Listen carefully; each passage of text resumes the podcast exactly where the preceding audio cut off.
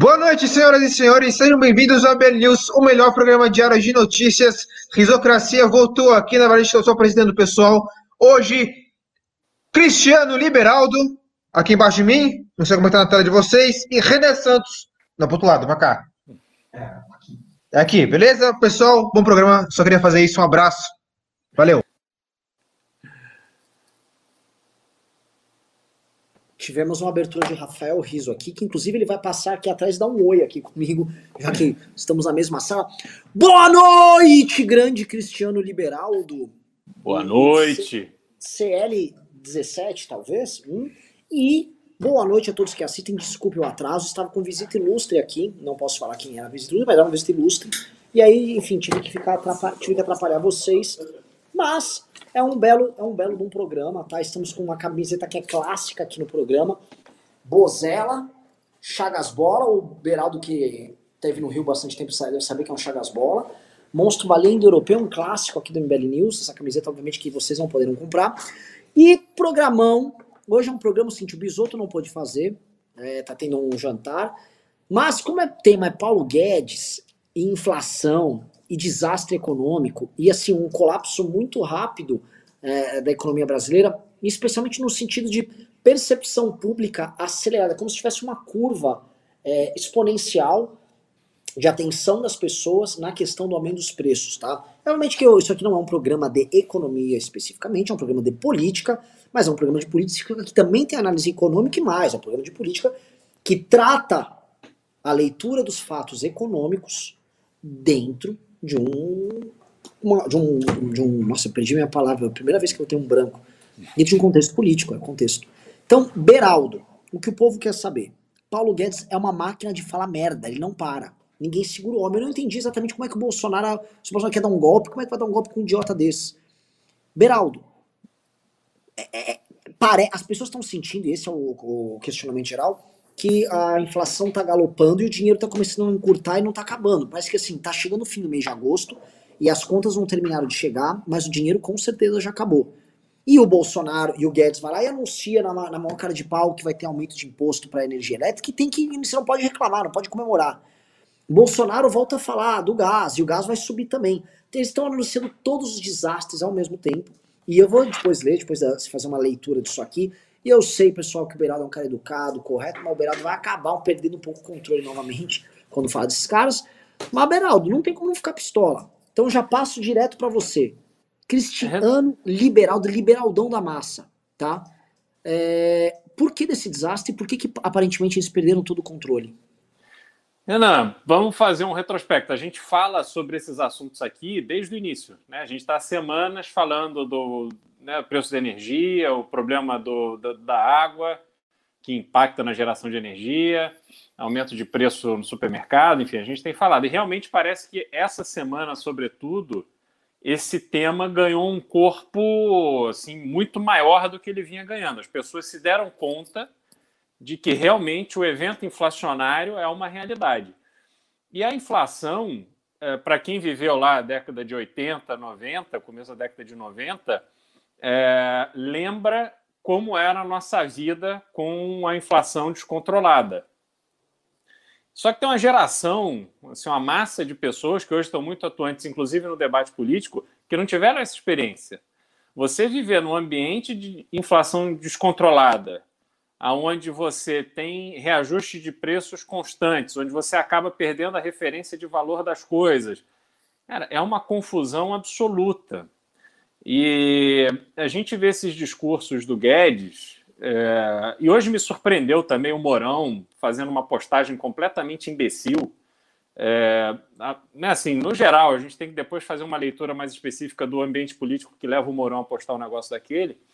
É, mas a gente tem uma, um, um monte de informação falsa. Então, por exemplo, a inflação está em 9,5% inflação geral, mas a inflação da cesta básica está 20. E o que, que importa para nós? Importa isso. É você ir no supermercado e pagar mais caro nas coisas que você está comprando, e significativamente mais caro. E no supermercado você consegue escolher. Então você muda de marca, você procura um produto substituto, Mas, por exemplo, energia elétrica, a gente não tem um contador de energia, de consumo de energia nas nossas casas. A gente não sabe exatamente quanto a gente está consumindo, porque o pai vai lá e apaga todas as luzes. Mas ele sai para trabalhar, ele não sabe se o filho largou a luz acesa do banheiro, se deixou a televisão ligada. Então, assim, há um descontrole. A gente não tem essa, essa forma de acompanhar o nosso consumo. Então, no final do mês, Vem aquela bomba atômica que está acabando com os orçamentos. Aí você para no posto de gasolina. Você também tem que abastecer teu carro. O que, que você vai fazer? Né? Conforme sobe o preço da gasolina, o preço do etanol sobe igual. Apesar dele ser um produto produzido no Brasil, a partir da cana-de-açúcar, nas mesmas terras onde é cultivado uh, há anos e anos e anos, se tem espaço para o usineiro ganhar mais, ele quer ganhar mais. Se tem espaço para a distribuidora ganhar mais, ela quer ganhar mais. E, sobretudo, se tem espaço para o dono do posto ganhar mais, ele vai ganhar mais. Por isso que essa PEC que o, o Bolsonaro apresentou, fazendo um discurso de que ele estava tomando medidas é, liberais para tirar o intermediário, que é a distribuidora da, do comércio de combustível, você realmente acha que com a gasolina nesse preço, o dono do posto vai vender mais barato? Para quê? a usina vai abrir mão em nome do consumidor para não ganhar tanto dinheiro? Pô, esquece, isso não é assim que funciona. Né? Então o problema ali é muito mais amplo. E aí a gente vê o governo, primeiro ele vinha focando no, no que não era importante, no supérfluo. Né? Os discursos eram né, só, só espuma, ninguém estava chegando na Coca-Cola. E aí os assuntos que são essenciais, que é como é que a gente vai resolver o problema da falta de competitividade na venda do combustível para o consumidor. Porque a gente tem um problema original, que é a questão da Petrobras ser a única refinaria, ou não a única, mas ela tem 98% do refino do Brasil. Então, como é que a gente vai tratar disso? Consumo de energia. Como é que a gente vai. Qual modelo a gente vai escolher para que o Brasil pare de depender, tendo, tendo em vista que a gente tem uma base de produção energética que é hidroelétrica, é a mais pura que existe. O Brasil é abençoado por causa disso. Mas se a gente está com um problema crônico de chuvas, a gente tem que trabalhar na interconexão dos reservatórios, onde isso é possível, e a gente tem que trabalhar em fontes alternativas de energia, mas não nesse modelo das termoelétricas, onde o governo vai, faz uma licitação para um empresário investir na construção de uma termoelétrica e ele constrói para deixar a termoelétrica parada. E o governo paga para a termoelétrica ficar parada para o governo usar quando ele precisa, que é agora. Só que agora ele tem um preço de energia que ele paga para as termoelétricas que é absurdo. Então, por mais que a gente tenha uma produção eficiente com base hídrica, mas na hora que você coloca o custo da termoelétrica, aí explode essa bandeira vermelha, A, B, C, D, E, F, e a gente vai ficar aumentando essa bandeira ad eterno porque a gente não atacou o cerne da questão. Então, por exemplo, prédios públicos. Você quer lugar onde mais se maltrata o consumo de energia elétrica do que prédio público? E maltratar o consumo de energia não é só largar a luz acesa, é não ter um projeto de modernização de toda a infraestrutura elétrica. Pô, o Museu Nacional lá no Rio pegou fogo, destruiu uma parte enorme extremamente importante do nosso acervo histórico, do acervo histórico do Brasil, porque não tinha uma estrutura elétrica, um museu daquela importância não tinha uma estrutura elétrica decente, né? E aí, obviamente, também não tinha uma estrutura de combate a incêndio decente. E a gente vai vivendo esses absurdos. Entra numa, num lugar qualquer público, vê quantas lâmpadas de LED tem, Quantas placas fotovoltaicas para fazer energia solar tem? O que, que o governo tomou de iniciativa? O governo tem tanta área. Por que, que não fez uma, uma fazenda de, de células fotovoltaicas para poder anular o consumo do próprio governo na rede elétrica? Porque o governo deve ser o maior consumidor da, da, de energia do Brasil. Então, que medidas ele está tomando para tirar a sobrecarga da rede? Não está tomando nenhuma, porque disso ninguém quer tratar. Qual é gasolina? Qual é o esforço que o governo fez? Isso é uma coisa que o Arthur pode propor, hein? Claro. Não, e outra coisa, Renan, consumo de combustível. Cadê o incentivo para o carro elétrico? De verdade. Porque não dá para você. Não, traz o Tesla que custa 500 mil reais. Porra, aí realmente está de sacanagem. Agora, cadê o incentivo para vir o carro elétrico? Cadê o incentivo para trocar a frota de ônibus das cidades por ônibus elétricos? Porque já tem empresas fazendo isso? Cadê o incentivo para você ter os caminhões rodando ou com gás ou com energia. Então a gente não vê isso de forma efetiva. Né? Vamos fazer um projeto para modernizar 100% da nossa frota. Cara, isso não existe. Entendeu? Então a gente vai sobrecarregando todo o sistema, e aí, quando a gente tem um ministro da Economia canalha, idiota, como é o Paulo Guedes, que estudou muito e ficou aí nesse rame-rame até chegar na posição de ministro da Economia para passar esse vexame, para pôr no rabo do brasileiro, pô, esse cara é um canalha. Então não tem como ser mais paciente com ele. Não dá para ouvir as barbaridades que ele fala, e hoje chegou assim ao, ao ponto máximo de dizer que a gente tem que tapar os ouvidos e atravessar e seguir adiante. Porra, para ele que está 40 anos mamando nas tetas gordas do mercado financeiro, é moleza atravessar. E para quem não está nessa moleza dele? E para quem é assalariado? Para quem está desempregado?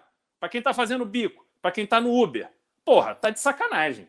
Entendeu? Então, o brasileiro não pode ser tratado com esse nível de irresponsabilidade, com esse nível de desapreço.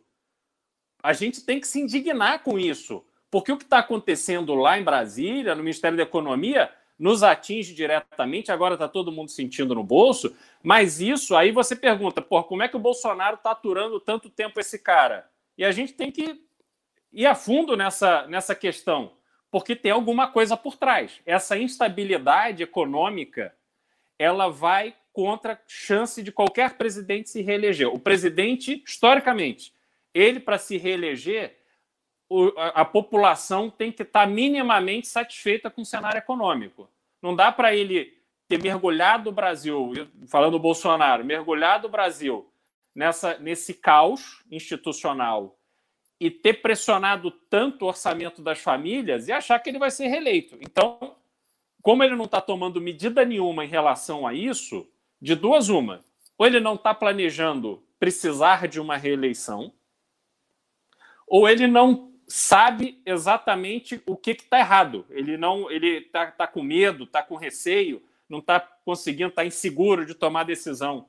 Só que esse cenário vai afundar o Brasil com tudo. E aí a gente ainda tem esse momento crítico ali de 7 de setembro, que ninguém sabe o que, vai acontecer. Eu fiquei hoje, especialmente, é um dia que eu estou assustado com as pessoas que eu falei. Ó, tem um amigo importante de Brasília que disse que está estocando comida, porque não sabe o que vai acontecer. Porra.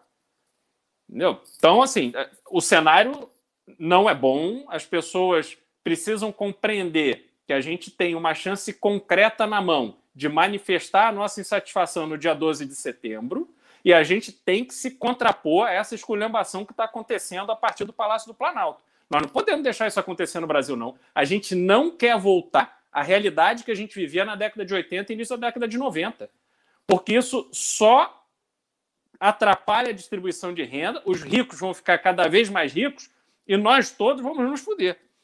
Então a, a situação é grave, as pessoas precisam ter consciência disso. Olha, eu vou, antes de concordar com você falou que ainda vou chegar no, no, melhor ministro da história, que não é o Guedes, é o Tarcísio, né? Porque muito do que você está me narrando aqui é o seguinte: se nós vai, Torinho! É, pô, vai, Torinho! Melhor ministro da história! Esse cara prometeu pra gente, o Pablo Spire, lá da PAN, que o, que o, que o Tarcísio é o melhor da história. Coppola também. O Coppola achou no debate de que ia tirar carta Tarcísio, prepare-se. Aí falou, construiu 1.300 quilômetros de estrada. Só o estado de São Paulo já está em três e pouco. Só o estado de São Paulo. E aí, gente, energia elétrica é infraestrutura. As questões hídricas são infraestrutura. E olha só, energia elétrica, investimentos, as PPPs em petróleo, que aliás foram todos um desastre as tentativas que eles foram fazendo nesse governo. Tudo isso faz parte da pasta e do trabalho que o senhor é, Tarcísio deveria fazer, mas como ele quer inaugurar pontezinha e o Bolsonaro fala, ah, eu ganhei uma ponte aqui, ó. Como eles querem ficar jogando isso, eles empurraram para lá todo o debate sobre infraestrutura no Brasil, que não existiu. Só que as pessoas, enganadas pelo mercado financeiro, foram levadas a crer que estávamos investindo, que agora que temos militares, gente séria, as coisas. E não estavam andando. E não tinha um planejamento sequer. E olha só, o que se comenta em Brasília a partir de novembro é racionamento ou apagão. Vocês que estão vendo esse programa agora, O problema é que ninguém fala. Governadores não estão falando. João Dória não está falando dos reservatórios de água aqui em São Paulo.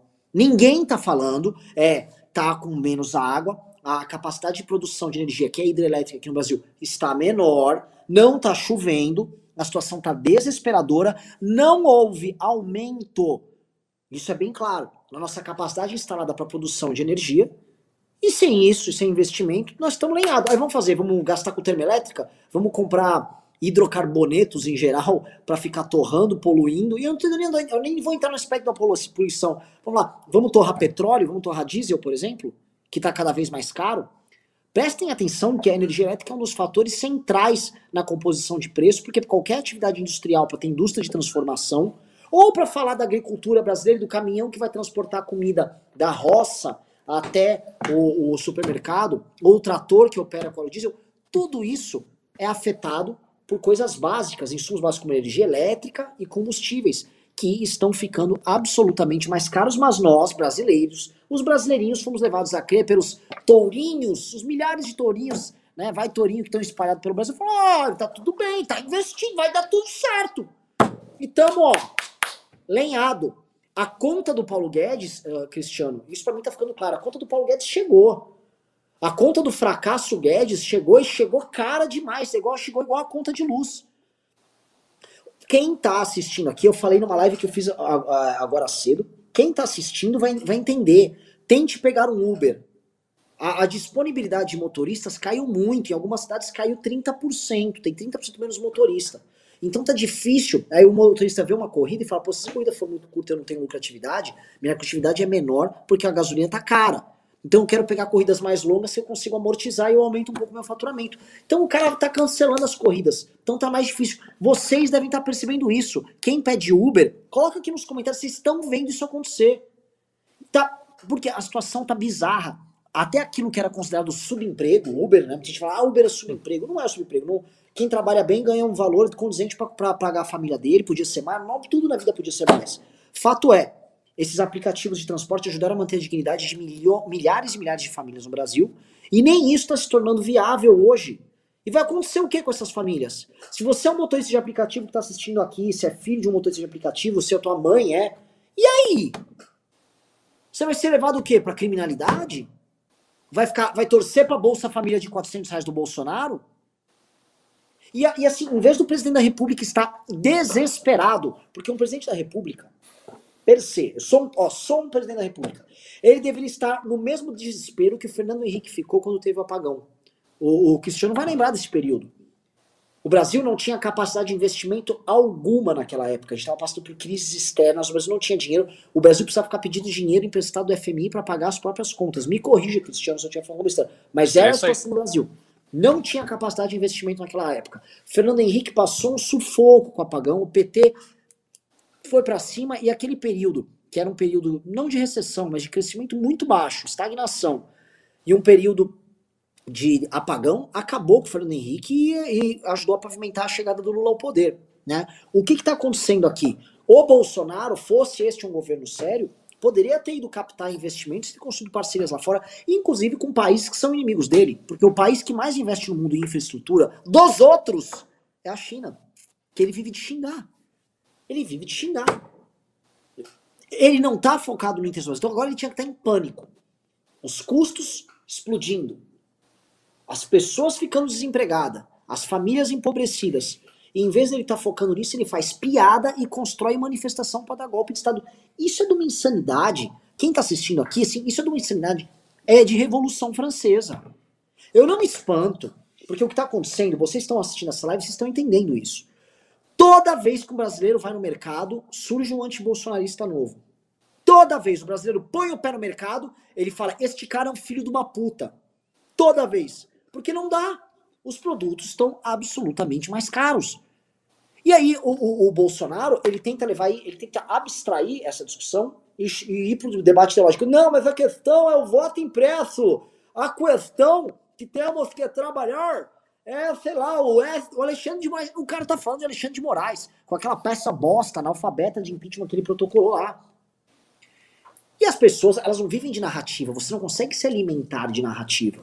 Narrativas políticas, elas são boas, assim, você tá bem alimentado, tá com emprego, tá morando em algum lugar, não tá sendo assaltado, aí você pode se preocupar com narrativas, você pode se preocupar com felicidade, com várias coisas. Narrativa é um produto terciário para você consumir na sua, na sua vida. Naquela pirâmide de Maslow, quem conhece um pouco de marketing, a famosa pirâmide de Maslow, isso aí tá lá em cima, ela tá lá no topo. No começo as pessoas têm que comer, tem que sobreviver, tem que ter abrigo, não pode ser mordido por um leão, não pode ser assaltado na porta de casa.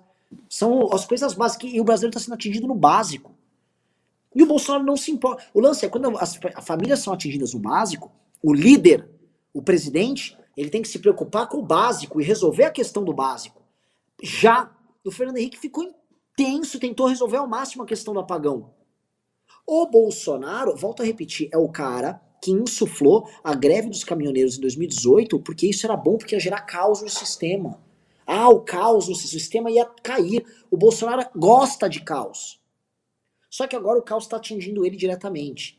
Agora, essa crise, ela pode gerar algo muito pior que ele não está imaginando, tá? As pessoas mais pobres começarem a sair na rua de verdade com raiva e surgiu em 2013. E 2013 não é, não é o MBL indo pra rua, ordeiro. É gente puta quebrando coisa. Que, e aí, não é só ele que vai ser atingido, é a classe política inteira. A classe política inteira morreu de medo em 2013. Eu vou jogar a bola para você agora, devolvendo, Beraldo, sobre esse aspecto, né? Mas antes eu vou pedir pra galera, a gente tá com 2.200 pessoas, audiência subindo, legal, mas 1.100 likes. Galera, tem que meter dedo no like pra vingado aqui, tomar aula de economia e largar de ser otário e ficar defendendo imbecilidade enquanto a porra do país inteiro tá sofrendo, tá? Por favor, deem a porra do like na live. Segunda coisa que eu peço, não quero ficar chorando aqui. Hoje tem que vir de Pix. Ontem, cara, não foi o dia mais brilhante do mundo. Cristiano Beraldo, a bola é tua. Renan, se a gente pensar que é, essa questão da falta de água é um problema que a gente está enfrentando aí há pô, duas, é, é, mais de uma década, vai, e a gente sequer fez modernização das usinas hidrelétricas, aí realmente a gente não está levando nada a sério. Porque a própria modernização das usinas hidrelétricas permitiria que elas produzissem mais energia com a água disponível.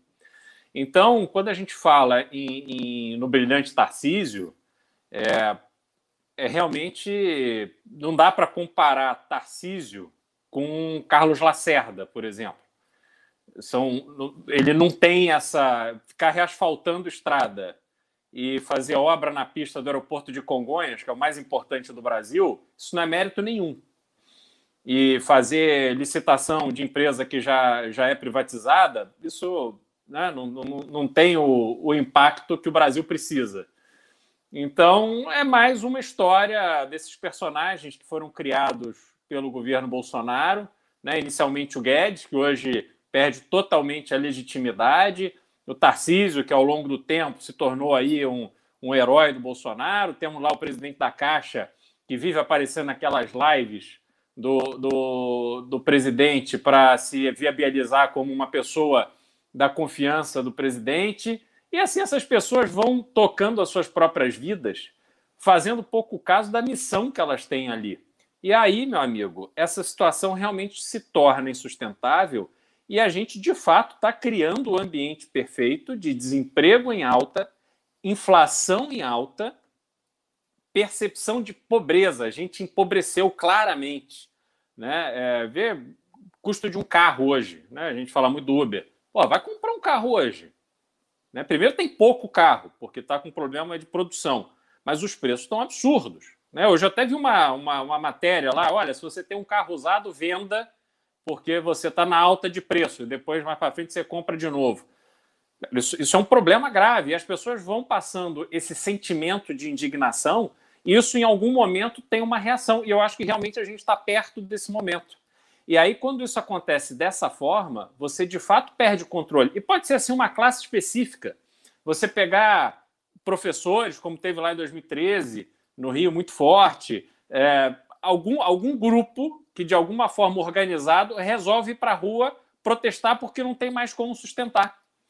E aí a coisa fica de tal maneira tensa, porque de outro lado você tem todas essas forças policiais e militares supostamente se organizando, e aí é um rastilho de pólvora. Né? E o Brasil vai pagar um preço muito alto dessa confusão. Realmente, o líder do Brasil, o líder do país, nosso presidente da República, Ele não pode tratar uma situação tão grave dessa com um pouco caso que Bolsonaro trata e ficando focado, perdendo tempo e energia com uma, uma, umas coisas assim completamente fora de propósito. Hoje, na imprensa, você tem vários jornalistas, como teve o William Vac com um, um artigo muito bom no Estadão, é, é, chamando né, o, o, pelo nome aquilo que o, os bolsonaristas são e toda a situação do presidente Bolsonaro, defendendo que não existe base de apoio para o Bolsonaro tentar nenhuma medida mais grosseira. Hoje eu já tenho dúvidas. É, as conversas que eu tive hoje, conversei hoje longamente com um ex-ministro do Supremo importante, é, que me deixou preocupado. Ele vê, é, sim, possibilidades do Bolsonaro é, tomar medidas que, que sejam na direção de golpe e que realmente existe uma preocupação, porque você tem na história vários golpes que começaram assim, desorganizados, com figuras fracas, mas que de repente se viabilizaram, se fortaleceram e causaram né, uma mudança, uma ruptura no país muito importante. E por mais que eu queira é, me recusar a acreditar nesse tipo de, de, de, coisa, que o Brasil vai ter que passar por isso em pleno 2021, eu realmente hoje estou bastante mais preocupado do que eu estava ontem. E, e, e, eu não sei como serão os próximos dias, porque, como a gente tem as datas estabelecidas do dia 7 e do dia 12, é, eu acho que será uma escalada de tensão, porque a carta que o Bolsonaro tinha na manga, que era o pedido de impeachment do Alexandre de Moraes, o Pacheco jogou por terra. E agora o Supremo marcou o julgamento do Flávio Bolsonaro. Então, esses movimentos. Existia uma expectativa até de prisão é, do, do, dos filhos do, do presidente.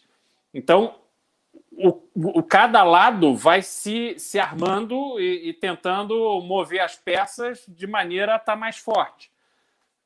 Isso, assim, tem um, um, um pênalti para a população imenso, porque cada dia que a gente perde com os esforços e a energia do governo focado nesse tipo de, de, de, de loucura, a gente não, trata, não está tratando do problema sério.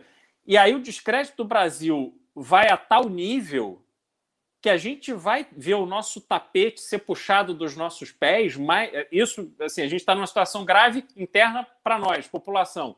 Mas nos mercados internacionais, a gente pode ver esse tapete ser puxado de uma hora para outra. Aí, meu amigo, para a gente se recuperar, vai ser um longo tempo. Para a gente ser visto como um país com o um mínimo de credibilidade, com o um mínimo de estabilidade, que sabe o que está fazendo, serão anos de um trabalho bem feito. E nem para fazer esse trabalho a gente tem, porque essa vagabundagem que está aí ao lado de Bolsonaro não está à altura dessa missão, não. Então a situação realmente é preocupante.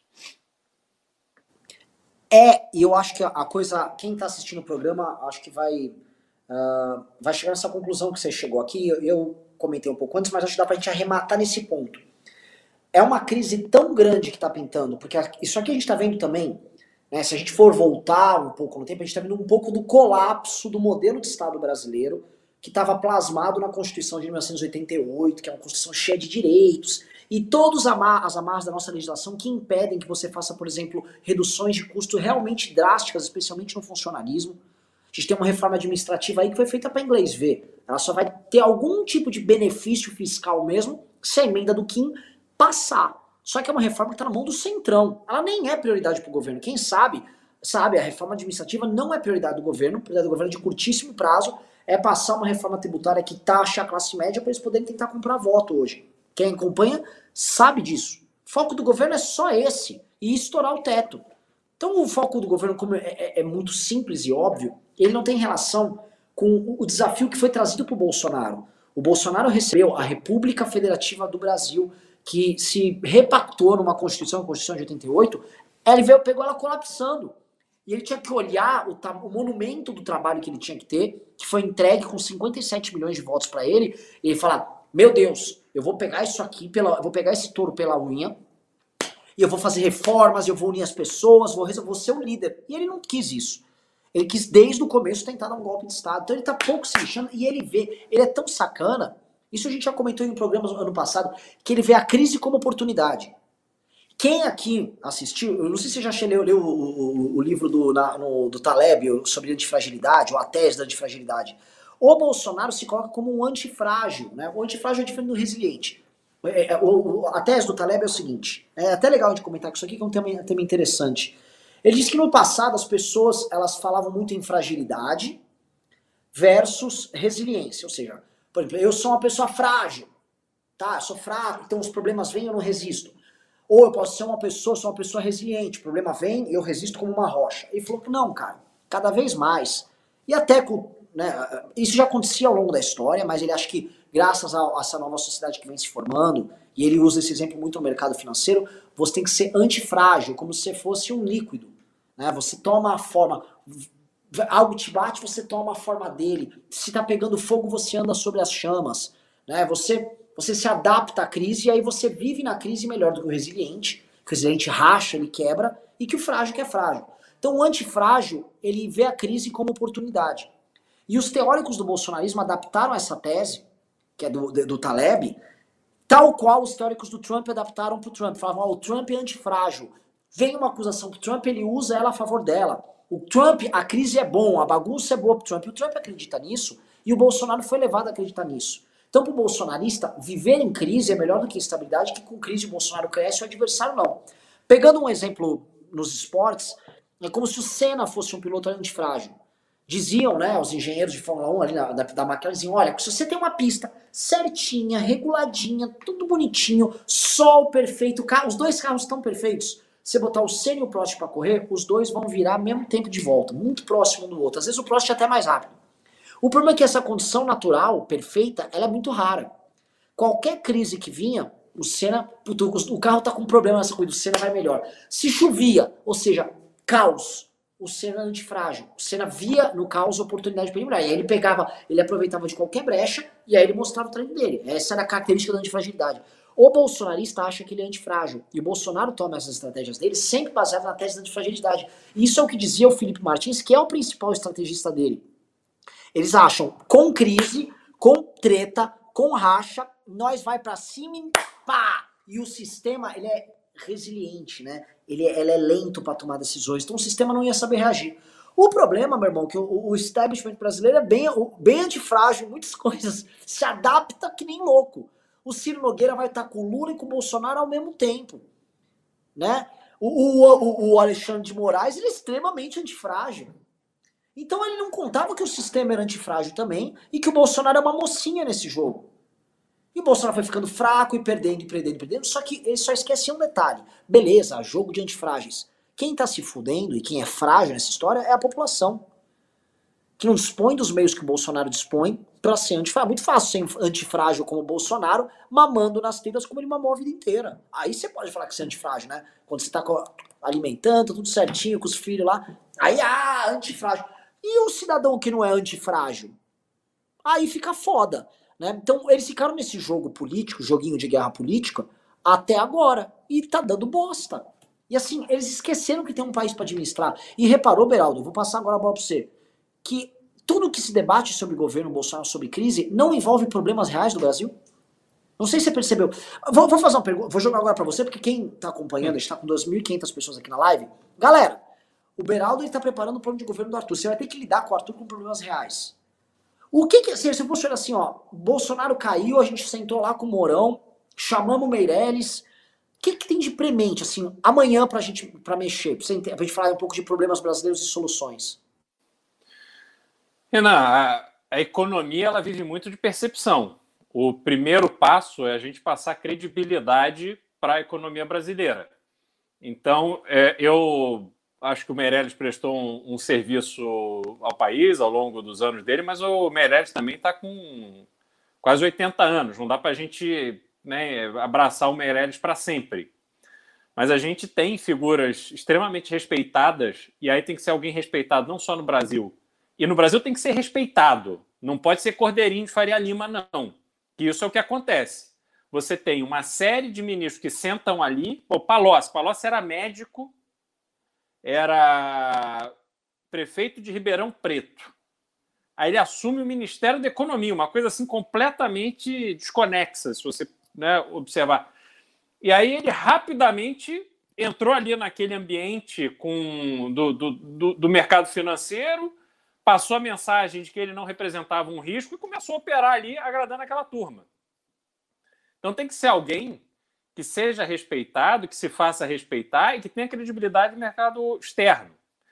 Porque o que você tem que fazer no Brasil, as medidas que você tem que tomar, elas são medidas. É, você tem né, uma série de, de coisas é, imediatas que você tenta dar uma arrumada na casa no curto prazo, mas a criação de emprego, a redução da inflação, a expansão do crédito, a redução do custo dos juros para o consumidor. Que, para mim, é, comparando o Brasil com os Estados Unidos, onde eu morei é, oito é, anos, o que, que faz os Estados Unidos ir tão bem? Algumas coisas. Primeiro, respeito às forças de segurança. Então, você está na rua nos Estados Unidos, você vê um policial, você respeita aquele policial.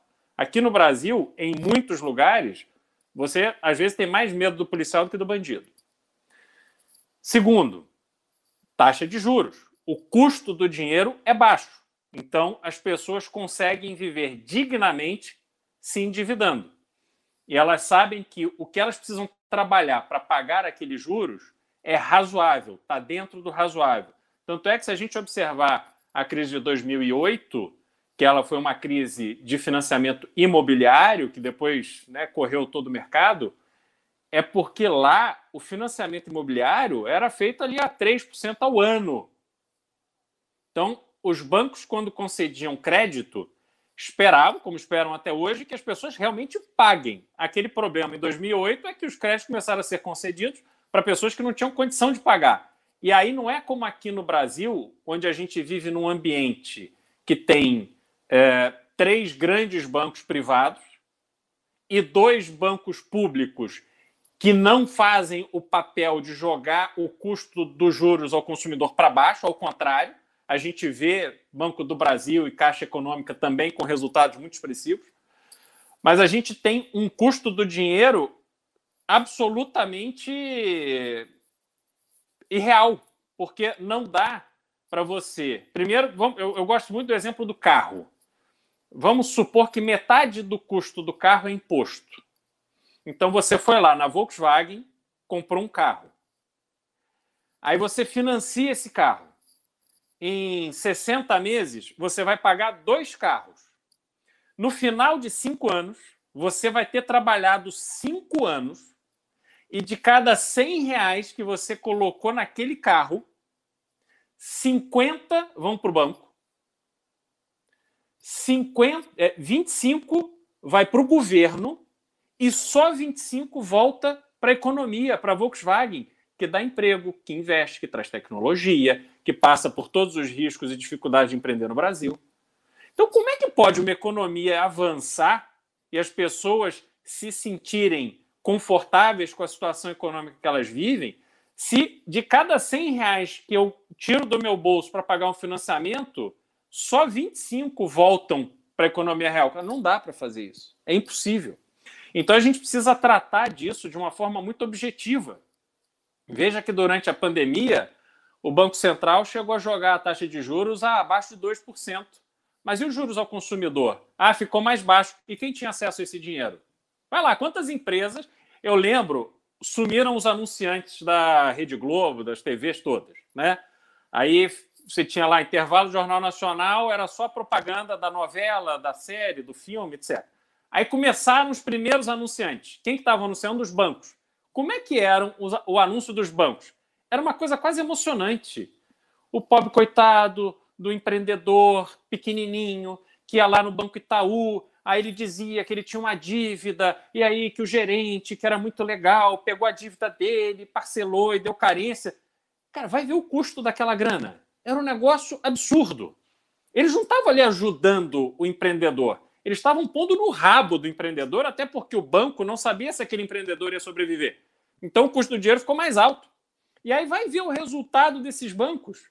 Durante a pandemia, dezenas de bilhões de reais por trimestre. Pô, tá de sacanagem? Como é que a gente vai viver num ambiente econômico desse? Então você tem coisas extremamente específicas que precisam ser trabalhadas para poder viabilizar as empresas a conseguirem crédito para investir, as pessoas a conseguirem crédito para empreender, e a, remuner... e a gente tem que mudar uma lógica que tem no Brasil há muito tempo, que é a lógica do rentismo. Isso o Ciro Gomes fala muito, e isso é um problema. Por quê? Porque se o teu dinheiro rende muito no banco, eu não preciso tomar risco. Eu deixo lá e fico em casa dormindo e meu dinheiro está rendendo. Né? É, a taxa de juros ela não pode ser confortável o suficiente para isso valer a pena. Ou pelo menos não para valer a pena em todo, com todo o meu patrimônio. Eu tenho que pegar o dinheiro e tenho que saber o seguinte: olha, é, para eu ter uma, uma poupança aqui, um, um futuro, eu vou precisar abrir uma franquia, eu vou precisar é, virar sócio de um pequeno negócio, eu vou ir para o mercado de ações, porque comprando ações eu estou investindo numa empresa concreta. Então a gente precisa migrar esse dinheiro que fica ali na poupança, que fica no, no, no CDB, para coisas mais produtivas. E a gente só consegue fazer isso trabalhando a taxa de juros, desde que a gente também repasse essa queda de juros para o consumidor. E aí você tem que é, é, pegar a população que vai empreender, e a gente pode, assim, é, é muito fácil você enxergar isso, porque é o caso de cada um de nós. A gente, para poder abrir um negócio, do que, que a gente vai precisar? Bom, a gente vai precisar de dinheiro, já tratamos disso. O dinheiro tem que ser mais barato. A gente vai precisar contratar. Como é que você vai contratar no Brasil alguém CLT?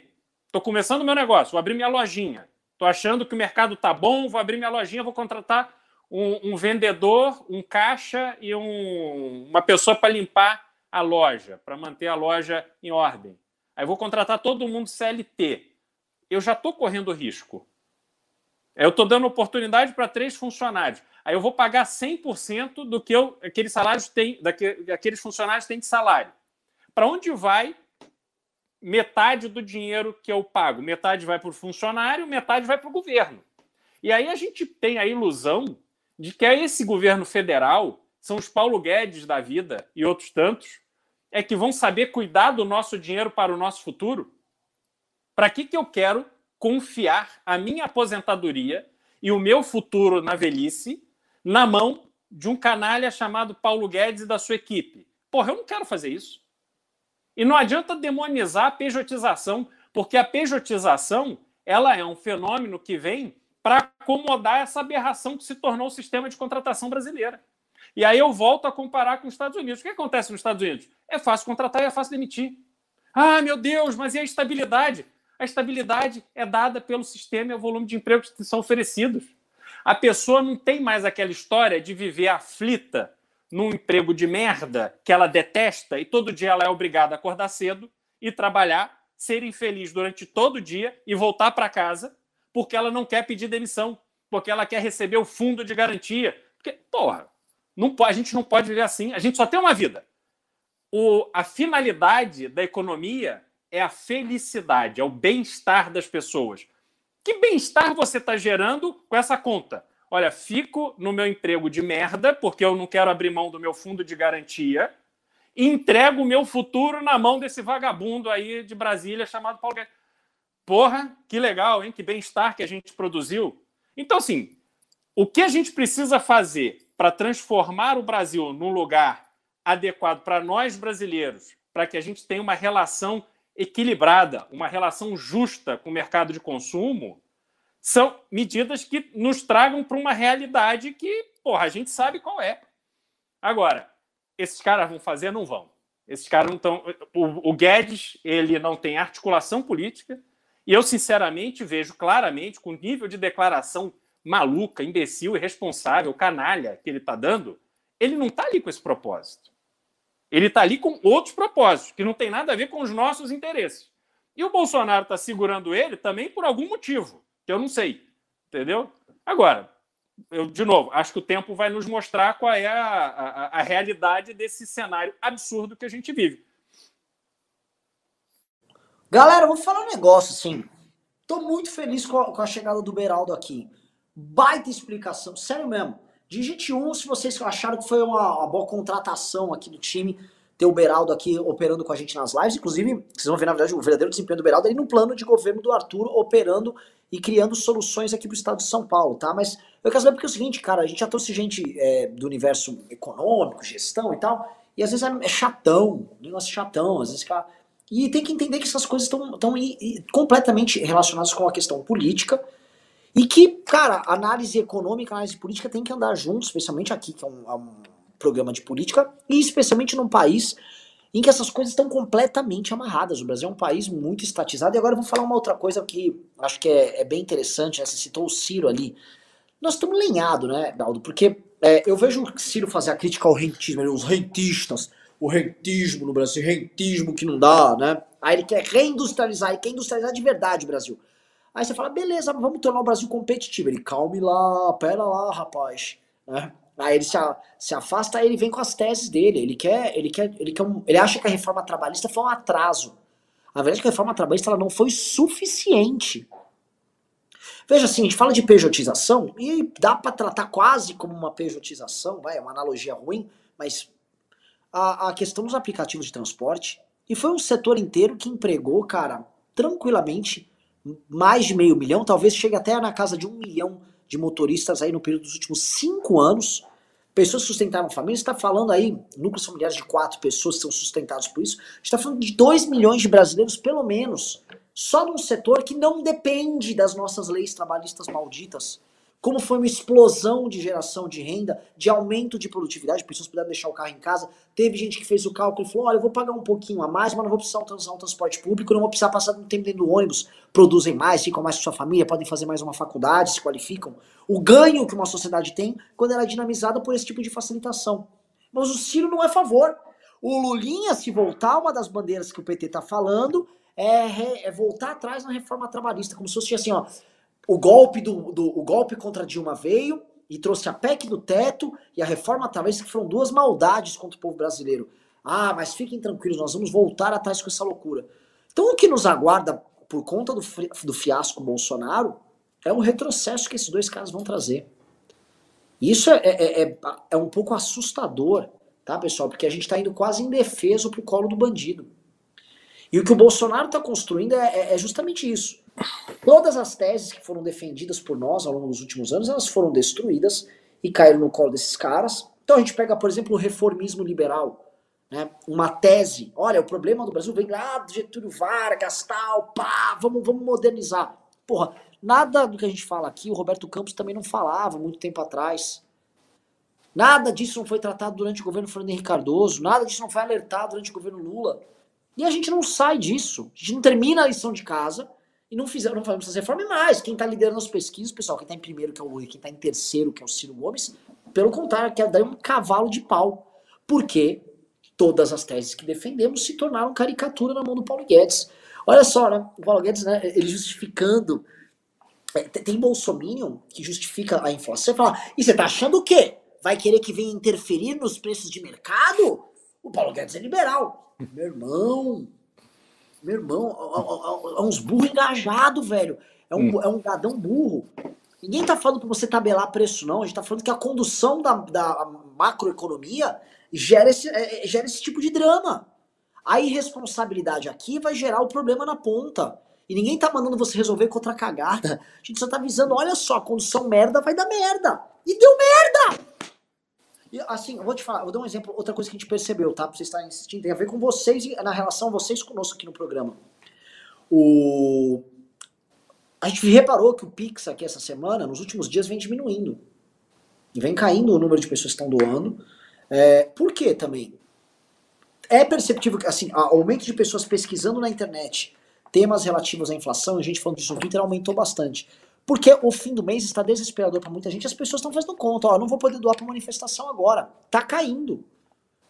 Tá caindo. E, e, várias, e vários gastos que as famílias tinham, tipo, vou jantar no fim de semana, vou fazer um churrasco no fim de semana, vou viajar. As, as famílias estão cortando. As pessoas estão em fase de contenção de gastos para basicamente prover o básico. Agora, tem um outro fator que é, a gente não comentou, aluguel, que não para de subir. Quem está tendo final de contrato de aluguel e possibilidade de reajuste está vendo um aumento no custo do aluguel, que é outra coisa que vai fazer, vai mexer com o empobrecimento das famílias, que é sair de um, de um lugar e ir para um lugar menor, ou ir morar mais distante do centro de uma determinada cidade, ir morar longe do trabalho, ou como acontece aos montes é a favelização, que é aí que os, os Guilherme Boulos vêm e se aproveitam. A, a favelização é, é, é, a alma de onde surgem os Guilhermes Boulos. E ele surge disso, desse empobrecimento da sociedade, de empurrar as pessoas para longe, e isso está acontecendo, pessoal, agora, a olhos vistos. Saiu um relatório dentro da Câmara dos Deputados, onde eles estão estudando a questão da crise energética e o problema da recuperação econômica que não chegou para os brasileiros.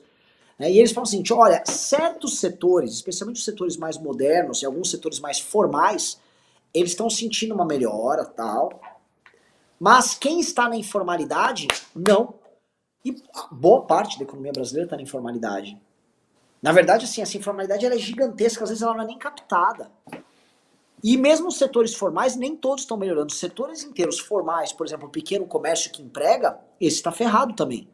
Ah, mas o, o cara que trabalha num call center, né, um emprego mais barato, mas que é formal, com um setor grande, beleza, esse está segurando, está até contratando mais gente.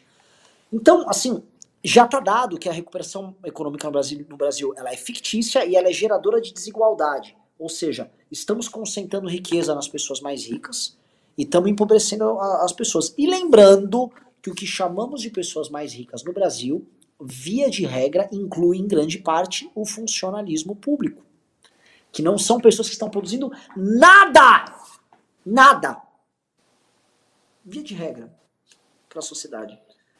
Né? Então, o funcionalismo aumentou a distância para o resto, até porque ele não foi arrochado como os demais. Só que aí vamos para a crise. Vou, Beraldo, vou jogar essa bola para você. A gente sabe muito bem que os governos estão tendo que né, apertar o cinto, puxa o gasto daqui e dali, só que a inflação está chegando no funcionário público também. Se, a, se, o motorista do Uber às vezes não consegue nem ser mais motorista do Uber, se a pessoa tem que parar de pagar o aluguel e mudar de casa, o, o funcionário público ele tem um instrumento muito forte que são os sindicatos e a pressão política que ele é capaz de fazer. E esses caras vão para cima dos prefeitos, dos governadores e do governo federal. Como é que isso vai funcionar, Beraldo? Porque assim, tem essa bomba aí que está surgindo. Você chegou a mencionar os professores agora há pouco, e esse alerta está aceso. E aí? Uhum. Renan, a gente tem. É, quando você tem um processo inflacionário, a arrecadação ela acaba aumentando, tendo em vista que o valor das coisas sobe, como o imposto é sempre percentual, ele sobe também.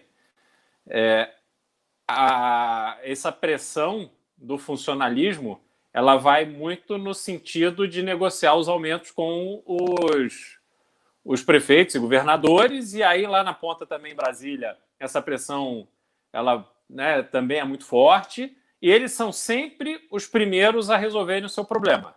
E a gente é sempre o último a ter o nosso problema resolvido. Né? E aí depois a gente não sabe por que, que não tem dinheiro para fazer investimento. Né? A gente sempre vai vivendo de cala boca. Né? Cala a boca de quem grita mais alto e deixa o outro ali que não consegue gritar tanto, que somos nós, que ficamos aqui né, é, é, todo dia gritando e berrando na internet, mas eles não, não, não, não dão muita bola para isso. Né?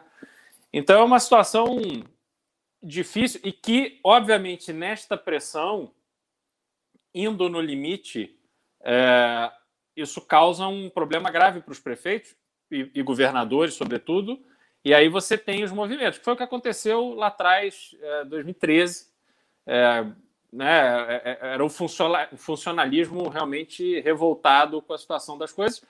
E aqui a gente tem uma, uma, um agravante de que, como o, o, o, mercado de trabalho, né? assim, o sistema do Brasil é muito perverso. Você tem um mercado de trabalho com alto índice de desemprego, caro para contratar, e aí você tem uma perspectiva das pessoas que elas têm que se abraçar na boia do funcionalismo público. Aí fica aquela pressão para ter novos é, é, novos concursos, não sei o quê, e a gente não sai dessa mentalidade de que o, o concurso público é para resolver minha vida.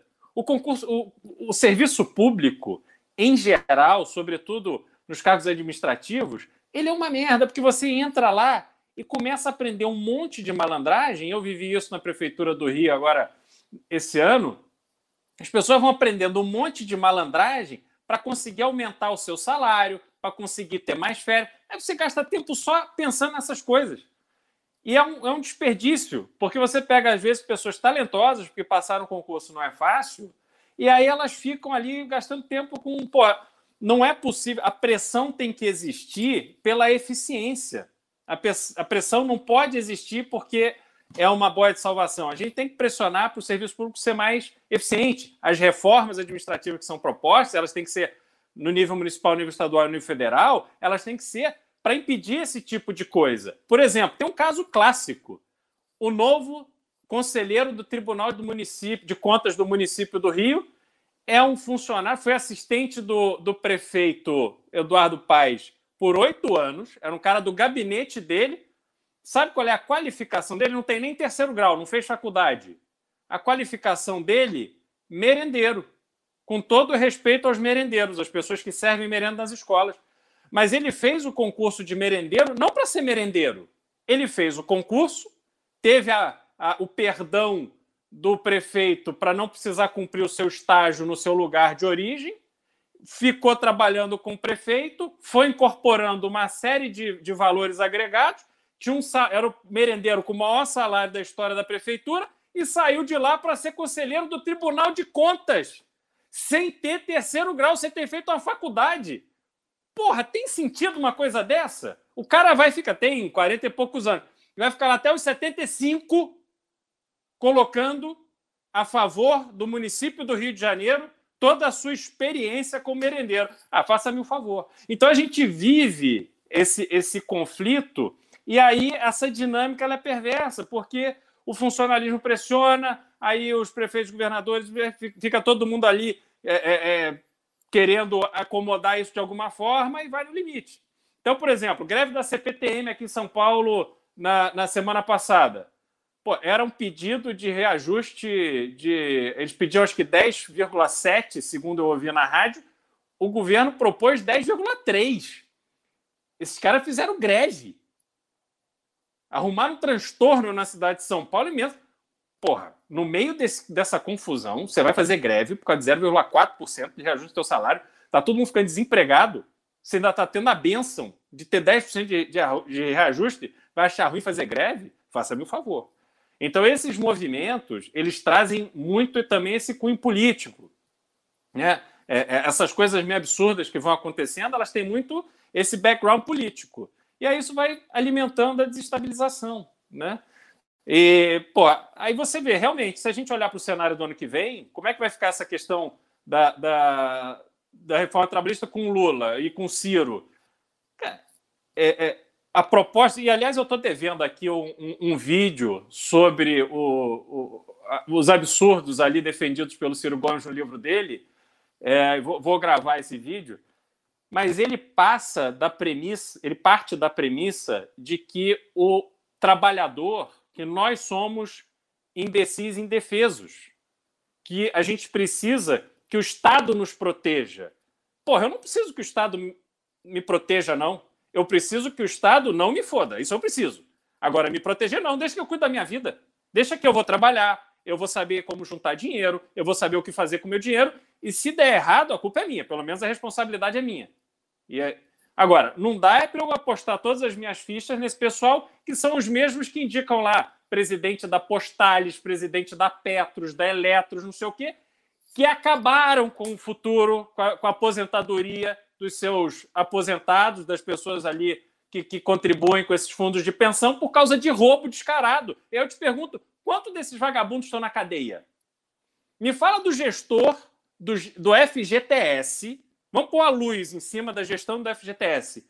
Bilhões e bilhões e bilhões e bilhões de reais que são administrados por alguém. Porra, sabe quanto o banco paga para ter esse bolo, essa bolada de grana? Porra, muito, porque isso vale muito para os bancos. Como é que se dá isso? Qual é a transparência que a gente tem nessa gestão? Eu não, não vejo.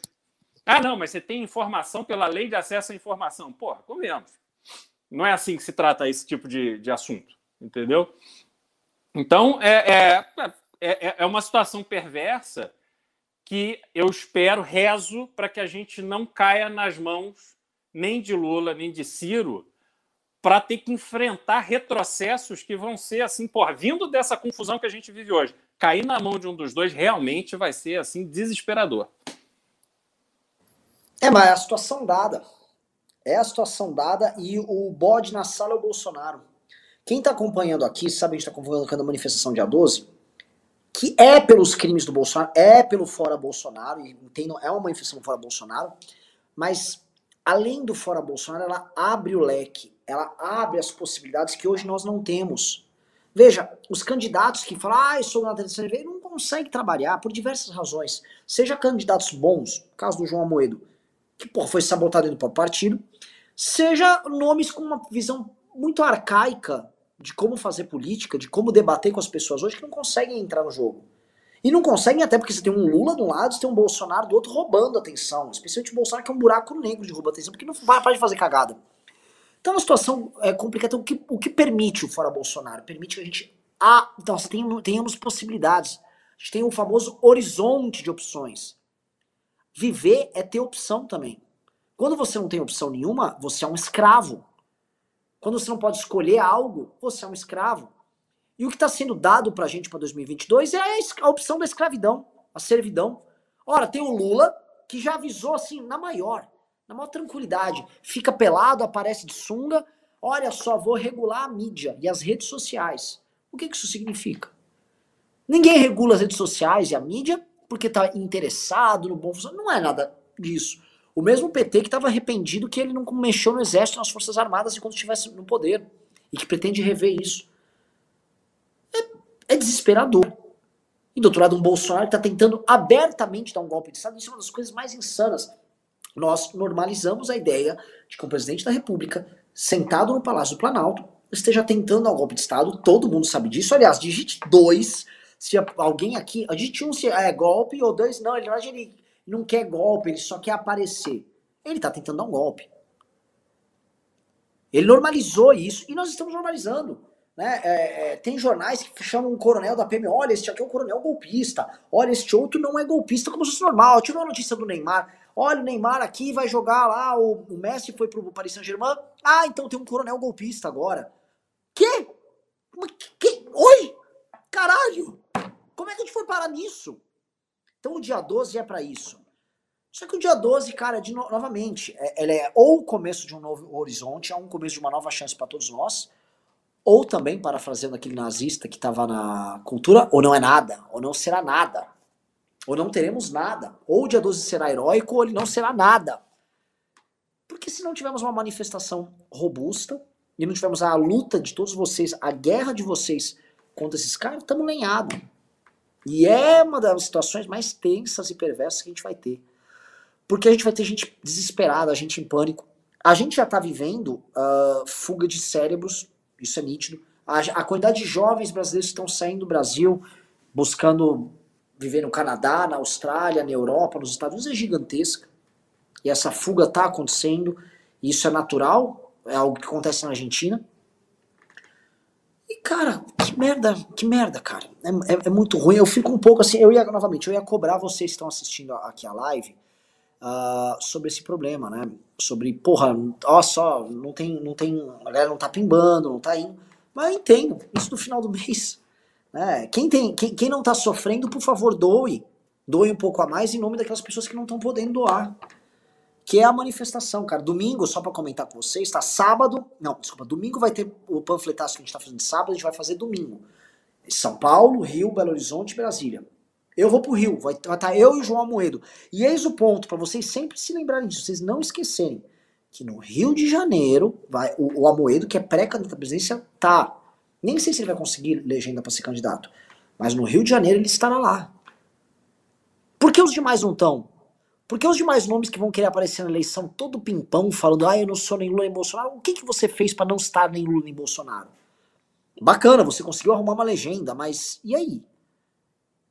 Arrumar legenda não significa construir os corações e mentes das pessoas numa luta verdadeira contra dois inimigos que querem te transformar em um servo.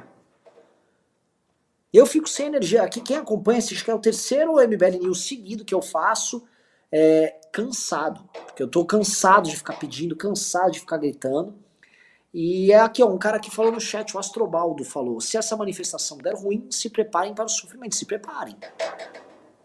Se preparem, para um Bolsonaro falando respirei, para uma esquerda que vai fazer outra manifestação biônica, fingindo que tem né, uma grande mobilização, e para as forças políticas falando, é, vamos empurrar esse cara até o fim, e a história, quem vai pagar a conta é você. A gente vem falando, né? A gente, vocês que nos acompanham, não, não cobro isso de vocês, porque é triste, assim, e vocês estão vocês estão na luta, vocês estão penando com a gente, mas é, é, é foda, Beraldo. É, é, bem difícil. Eu vou, vou pedir assim mais uma vez, galera, mandem, mandem a, a mandem pix quem puder, manda mais tal. Só entrou 800 reais hoje, só vocês virem, é, teve segunda-feira entrou 7 mil reais no pix, hoje entrou 800. Hoje também não batemos as 3 mil pessoas na live. Mas, cara, é, é, é a vida, cara. A gente, ou a gente vai e enfrenta, ou meu irmão. Ou, ou tá, eu vou só pra vocês entenderem o nível. Eu tô aqui no grupo do Expresso Santa Catarina. É, o, é a locomotiva lá dos meninos de Santa Catarina, né? E a, o que, que eles estão falando? Eu abro o celular, que eu fui ver agora para receber os pimbas, é a gente falando de inflação. O cara, ó, fui no mercado, duas sacolas, menos de 15 itens e quase 65 reais. O brasileiro é um sobrevivente. É só disso que se fala. Fábio Malini, que é um analista de redes sociais de esquerda, mas analista tal, ele falou: olha, o número de menções à crise econômica e à inflação ultrapassou de qualquer outro debate político. Chegou o drama, né? Assim como chegou a pandemia e ela mudou a vida das pessoas, chegou a conta do governo Bolsonaro, cara. E e a gente tá sofrendo nessa merda. Eu vou começar a ler então o, o superchat aqui. Uh, vamos lá. Vamos lá. O Bruno Borges mandou 5 euros disse: Fala sobre o, o, grande merge PP, PSL PRB e os efeitos na candidatura Arthur. PS, passa o PayPal lá no WhatsApp, Renan. Abraços. Cara, isso é um boatão que vem rolando há bastante tempo que eles vão se fundir. Né? É muito bonito falar em fusão, mas o PRB, né? Eu não sei se é o PRB que tá nesse jogo, que você citou o PR, o PR ou o PRB. PRB. PRB. A Universal vai topar perder o comando da legenda que ela vem investindo há anos. o Bivar vai topar perder o comando do partido que se tornou o segundo maior do Brasil. O PP vai entregar os comandos. Isso não funciona assim. Não. Né? Não sei o que o Beraldo acha. Não, não vejo nenhuma possibilidade de você pegar tanto cacique e colocar na mesma tribo. Na verdade, o que costuma ter, as fusões que tem são partidos grandes absorvendo os pequenos. Não partidos têm capacidade de absorção de pequenos se né, fagocitando mutuamente. Não tem muito uhum. sentido isso aí, não. Jefferson Schilling disse: quanto mais Bolsonaro fica, mais santo Lula se torna. Mas é. E tem, ó, então detalhe, tá? O discurso das traições do Bolsonaro era um discurso que pegava muito no público. O MBL tá nisso, operando as traições do Bolsonaro. O discurso da inflação e da perda na qualidade de vida das pessoas é um discurso que quem sabe operar muito bem à esquerda. Muito bem. O André Jardoni disse: é difícil saber quem é pior, Lula, Bolsonaro ou Paulo Palestra. Acho que o Paulo Palestra, porque se esperava alguma coisa dele, né? É, é, na verdade, o Bolsonaro é, é colocou todas a, a, a luz em cima do Paulo para que ele entregasse a, a, o andamento da economia. Ele em nenhum momento disse que ele sabia como tocar a economia. Ó, vamos lá, próximo aqui. Espera um pouquinho. Uh... Oh, meu Deus do céu, perdi de novo aqui. Ah, acho que o Couto mandou mensagem. Deixa eu dar uma acelerada. Uh... O Rogério Alves disse: Renan, a gente não tem sossego nem nas pequenas coisas. Semana passada comprei um biscoito por 2,80, hoje estava 3,20. Agora vem esse aumento do gás. Preparem o bolso, o bolso. João Vitor disse: Renan, tem 100 mil pessoas na live dos Panos nos Is. Qual o problema do nosso país? Qual o problema da nossa cidade? Eu não confio nos números da live do Pingos nos Is, não. É... Por que, que será que sim? É, o que faz para uma pessoa que tem uma live de 100 mil pessoas, quando você vai pesquisar o nome dos caras no Google, ele não é tão grande assim? Cadê essa? Entendeu? Ao mesmo tempo, existe o fenômeno de embolhamento também. É uma massa de pessoas muito engajada. É, a Dilson da Rocha falou: Beraldo, você está sendo muito injusto com o governo no que tange a energia. Você esqueceu que o Bolsonaro desligou o aquecedor da piscina? É verdade, ele, ele lembrou hoje que ele desligou. Eu desliguei o aquecedor. O Adilson disse: Renan, o que acha do da Cunha? Brincadeira, só queria você puto mesmo. Eu não tô nem puto, tô cansado. Eu não fico puto. O Ada Cunha foi hoje no, no Pânico e como eu avisei, tá? Ele falou que o Bolsonaro vem fazendo coisas boas. É o da Cunha. O da Cunha, a gente entendeu, ele começou como um cara de polícia, ele nem era de, de direita. Sempre teve bandeiras que não pegavam. Ele até tinha um discurso sensato. Aí o da Cunha virou podcaster, e aí ele entrou no radar do debate político, e aí as pessoas que acompanham político começaram a seguir ele. Vieram os bolsominions. Ele tem assessor, ele tem pessoas que cuidam da carreira dele. Eles, opa. Aí os caras agora, porque todo cara que é um assessor, né, um cara que trabalha junto, é muito esperto, meu, vamos ganhar o público bolsominion. Agora o da Cunha, que era contra é, armamento, agora ele é a favor do armamento civil. Agora ele gosta do Bolsonaro. E aí ele, ele que foi afastado da polícia, ele tá indo pro MDB, que tá na prefeitura de São Paulo. Então eu imagino que o da Cunha vai virar guarda civil. E ele vai querer votos de Bolsonaro. E é isso. Ele também não vai ser candidato a governador, não. não há, eu estou falando isso não é porque ah, ele tá concorrendo tudo. Não, ele não vai ser candidato a governador. O problema é que ele só é mais um cara fazendo isso, né? E muita gente se ilude. O Cortes, em engrenagem social, disse: Renan, o da Cunha tá falando em ser governador. Acho que ele é o único que tem chance de tirar o voto do Arthur. Como, como você e o Beraldo veem a situação? Puta, já respondi. É. O José Afonso disse: Nassim Taleb imortalizou o Tony Gordo, mas não acho que o Bolsonaro seja antifrágil. Se fosse o Tony Gorgo, tinha feito o Brasil uma máquina. Cadu Falcão disse Bolsonaro na cadeia. José Afonso disse, só lembrando sobre o assunto da matriz energética, muitos órgãos públicos fizeram teletrabalho e o consumo foi muito menor nesse um ano e meio. Lucas Valinotto mandou 5 libras, disse: dinheiro, money, soul de Gel, que vocês precisam, tá aí um pouco para ajudar. Exato. Uh, Noite Ilustrada disse: Liberaldo, o que você achou do livro do Ciro Gomes? Ah, o livro é, é, uma oportunidade de deixar claro as suas contradições. Né? Ele, ele parte do princípio de está todo mundo errado, só ele que está certo, e ele propõe soluções fantásticas para problemas extremamente complexos que não é assim. E, principalmente, ele coloca o que ele chama de neoliberalismo como uma, uma ciência, como uma fórmula assim exata. E não é isso. Se você olhar, por exemplo, é, é, controle de estoques, porra, os Estados Unidos faz isso há muito tempo, com isso controla preço. Você tem, você tem formas e métodos de preservar o interesse do país. É óbvio que você vai fazer isso. É, o, o Gustavo Lopes disse liberal do ministro da Economia. O MSSD disse que aula, Beraldo. O José Afonso disse, como informação, a média de gastos onde trabalho com a concessionária de energia foi de 40 mil antes da pandemia. Teve mês que pagamos 100 mil. Samuel, Alex Samuel disse, o Jornal da Record fez uma reportagem de quase 10 minutos falando mal do Paulo Guedes. Falou que ele é descolado da realidade do brasileiro e botou na cara, o cara na fogueira. Tem algo aí, achei muito estranho vindo da Record. Não, é, eles estão uma pressão para fazer reforma, né? Ministerial. É, tem isso, só que eu ouvi falar de um cara que é candidato a presidente, inclusive, que a Record já estava se afastando e cada vez mais ia se afastar do governo. E eles fazem cálculo, né? O, o voto do, do PRB é um voto misto, é um voto de máquina e opinião ao mesmo tempo. Ele é um voto de igreja, então tem um componente de opinião também. O bolsonarismo chegou nisso aí, mas tem um componente de máquina. Então esses caras não podem também, assim, sair de última hora como um cara que tem voto de 100% de máquina, que não depende muito desse tipo de, de coisa. É, eu não sei, assim, é, ou eles podem estar querendo um ministério, ou brigando com o governo e batendo no governo porque exigem talvez mais pressão deles para colocar o, o, André Mendonça lá, não sei, né, o terrivelmente evangélico. É, ou, cara, estão construindo o caminho deles, mas que não é padrão e não é normal, não é. Aliás, você viu a repórter da Record entrevistando a moça no posto de gasolina? A moça falou em pi, parece que quase foi combinado encolher contra aquela senhora lá, né? que, que você acha, Beraldo? É, mas eu, eu, aquele vídeo é sensacional, é a espontaneidade das pessoas diante da situação de, de encher o tanque. Aí o bolsonarismo responde com um vídeo tosco de um cara falando: ah, pode estar 30 reais o litro, que eu vou continuar amando o Bolsonaro.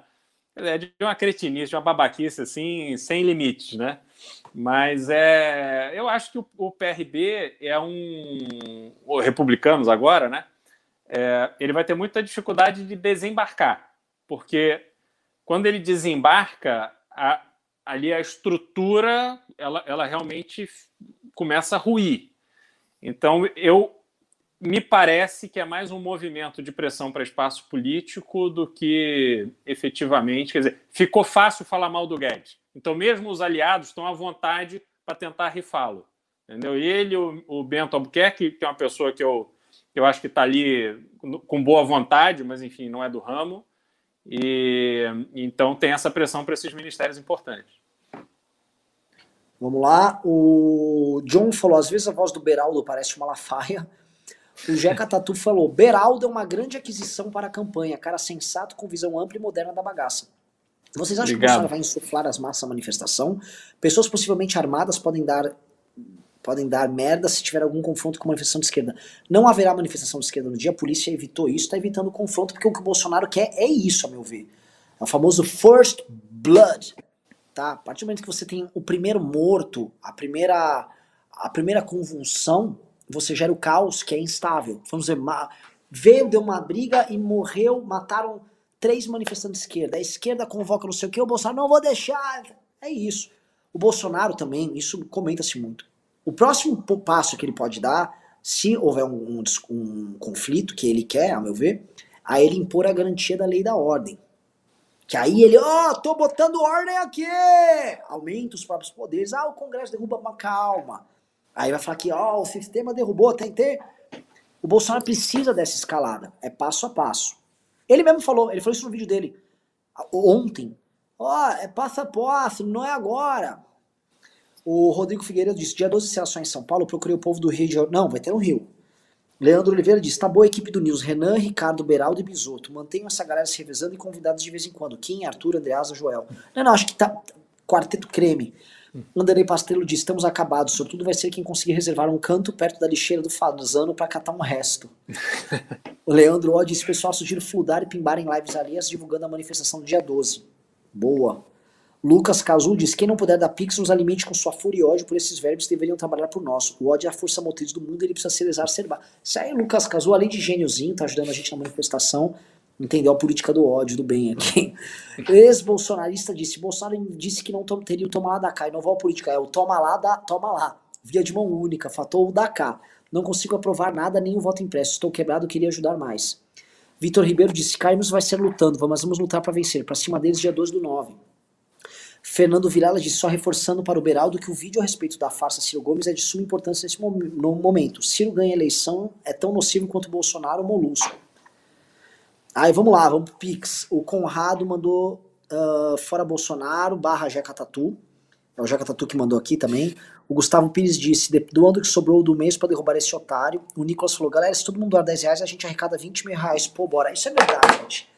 Se todo mundo agora mandar o Pix, o Pix é esse aqui, ó, suporte.br. É 10 reais, 20 reais que vocês mandem, resolveu. Muito! Porque agora é a reta final e tá aumentando os gastos. O gasto vai aumentar porque a gente tem que ajudar o Rio, tem que ajudar a Brasília. Eu tô preocupado, não pense que eu não tô, tô bem preocupado com a manifestação. Ah, o Francisco disse: Renan, Ricardo, não perca uma live, mora a 300 km da capital, eu vou fazer de tudo para ir. Vocês são a linha de frente contra o, o Bovid-17. Guilherme Veloso disse, doizinho todo dia até o dia 12, é o que posso. Uh, João Pedro disse, Renan, hoje o delegado da Cunha no Pânico disse que acabaria com o PCC em um minuto. Daí o Marinho perguntou como seria isso e foi cortado.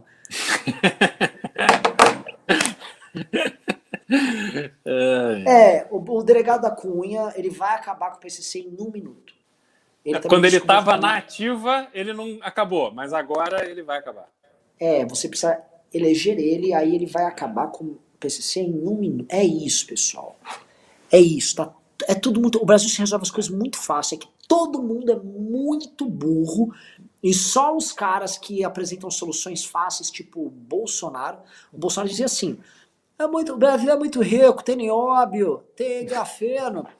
Para resolver, é só tirar esses ladrão daí. Basta ter Deus no coração e amar o Brasil. Porra, era isso, era só ter Deus no coração, amar o Brasil, acabou a complexidade de um país que é a oitava economia do mundo, mas está perdendo espaço em diversos setores e que está ficando meramente agrária e grandes centros urbanos com gente que tem pouca produtividade, tudo isso esquece, era só isso, só precisava amar o Brasil. É. É essas coisas, velho, que, que fode isso, tudo. É. E só uma observação, Renan. Você, você, falou do agro agora, mas você tinha falado do Uber, né? Do, mais ou menos 2 milhões de motoristas de Uber. É, o volume de empregos gerados pelo agro, você tem vastas áreas de terra, mas a geração de, mão, de emprego ela é muito pequena. Então você Sim. provavelmente você está próximo ali do número de motoristas de Uber e, e pessoas diretamente é, empregadas pelo agro. Tem muita tem muito folclore, tem muita ficção no, nesse assunto agro no Brasil. Vendo disso, né? o agro exportador, ele é altamente mecanizado. Você tem setores do agro, por exemplo, a parte de hortifruti, a parte de frutas e a parte que está nos cinturões urbanos, que ela emprega mais, emprega bastante. É, agroindústria também, mas ela não é o agro exportador, né? Era um uhum. agro sem glamour, né? O agro daquele japonesinho que vai levar material para feira, é o agro que fornece para os mercados e tal. E esse não é tão glamourizado, esse está sofrendo também, esse aí está penando Sim. também. Sim. A gente teve hoje em Ribeirão Preto, e, em reunião lá, e lá tem a principal feira agro é, é, do Brasil. 3 bilhões de reais de negócios. Cara, vendendo máquina. Isso quer dizer alguma coisa. Sim. Uma pergunta aí, Beraldo, antes de terminar de, de, ler os pimbas, como é que foi aí a agenda? Como é que tá o Arthur aí? Como é que foi? Como é que tá essa construção aí da locomotiva? Você começou na locomotiva, já acho que é o terceiro ou quarto aí da tua, né? É, terceira, terceira viagem minha com a locomotiva. A gente hoje teve em Ribeirão Preto, tivemos lá com, com uma turma com as 30 pessoas ali, fãs do MBL, fãs do Arthur e com vereadores. Então foi, foi um momento ali muito bacana de conversar com, a, com aquela militância realmente engajada. A gente foi para Jabuticabal, tivemos lá com o prefeito e também é uma conversa muito boa, tivemos com vários vereadores. Ali tá, assim, a receptividade está muito grande e a gente nota claramente um cansaço das pessoas com o discurso de sempre do PSDB. Quer dizer, tem muita grana na mesa por parte do, do governo do Estado, mas mesmo a grana sendo tentadora, do ponto de vista de discurso, de proposta, de perspectiva, de diálogo, você nota claramente que as pessoas estão de saco cheio. E o, quem se propõe a alternativa, isso é o Alckmin, que é o quem praticava isso antes. Né? E aí, tirando o Alckmin, tem o Arthur, que é um cara que está próximo dos 10% nas pesquisas para o estado de São Paulo. E vocês estão construindo uma coisa que é totalmente diferente. Porque, assim, galera, é, não basta a gente falar nova política, nova política. Igual tem a. Vocês sabem que tem. Vocês, botem no chat de quem eu estou falando, né? Sem você praticá-la. Nova política como discurso, economizei clips. Ou, olha, vamos acabar com a polarização. É uma coisa. Outra coisa que o, o Beraldo fez, eu fiz, eu fui algumas, mas assim, o Arthur tá conduzindo isso, é. com o Kim, o Rubinho, a Amanda, a Adelaide, o Beraldo. É uma turnê pelo Estado, em cidade pequena, falar com o vereador e construir de baixo para cima. Não assim, que emenda você precisa? Precisa de quanto de grana? Tá precisando de uma ponte aí? Quer que eu faça um estado vicinal? Toma. Não é, até porque os problemas que afligem é, essas lideranças locais e as pessoas é diferente. O que a gente está fazendo é sair daquele papo, ai, vocês do MBL estão lá polarizando. Não, cara, a gente, a gente tá defendendo o Brasil de um golpe de Estado, tá atacando um governo que é do campo da direita. Se a gente fosse oportunista, a gente tava quietinho, tava fazendo igual o da Cunha, já que vocês estão citando o da Cunha aí. Tava lá, ó, oh, bababá, fazendo cálculo.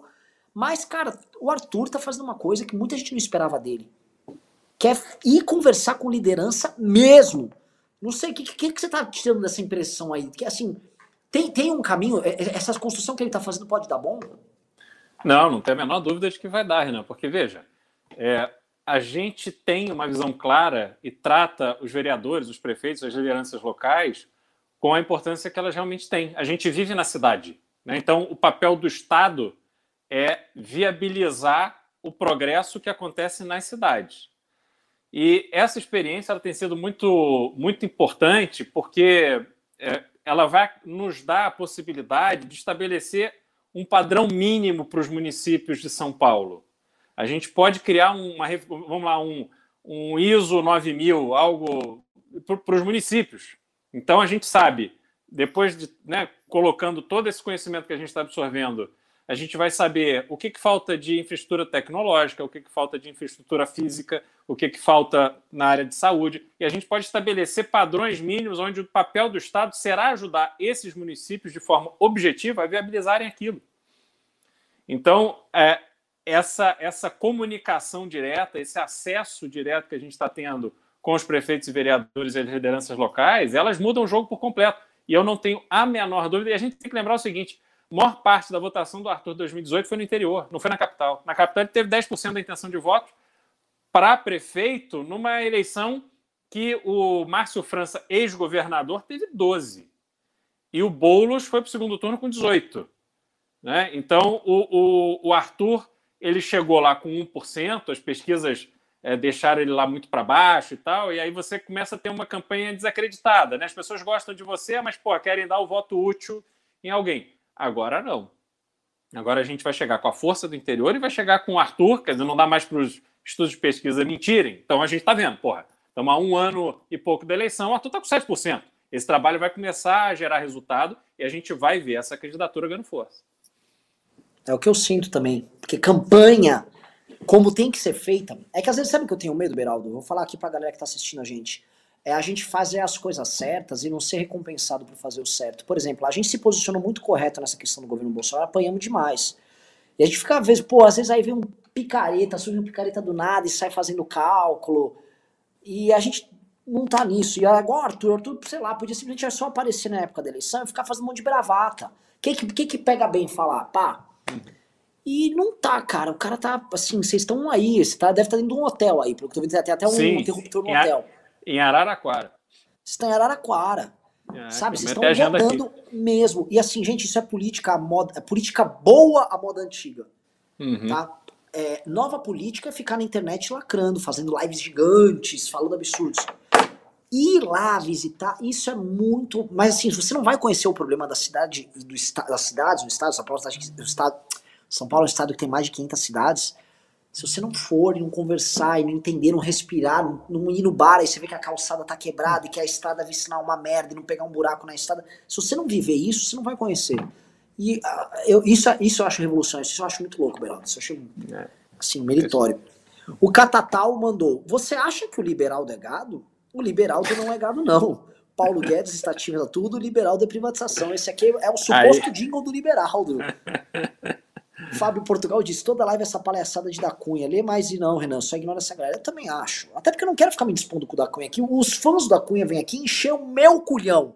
E assim, eu não quero, dele que se dane, não quero falar mal do cara, não. Mas Trange disse: a análise do Beraldo é perfeita. Eu disse para ele hoje em Ribeirão que o país não precisa de engenheiros, mas sim de técnicos. Não encontro trabalho e estou sendo compelido ao serviço público.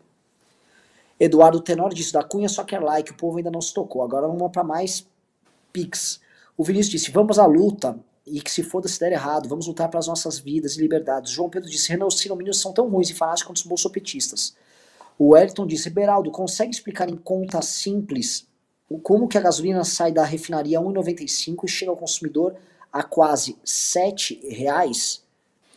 Bom, vamos lá. Primeiro que é um, o presidente da República é o idiota de falar isso para o público para parecer que ele é uma vítima do sistema. A Petrobras produz a gasolina, vende e ela é a substituta tributária da cadeia. Então a Petrobras recolhe o imposto ICMS que incide em cima da gasolina. E aí essa, então não é um é, é, esse valor do produto mais o imposto que ela própria recolhe ou deveria recolher. Esse produto no Brasil, pela lei, ela tem que ser ah, vendida para uma distribuidora.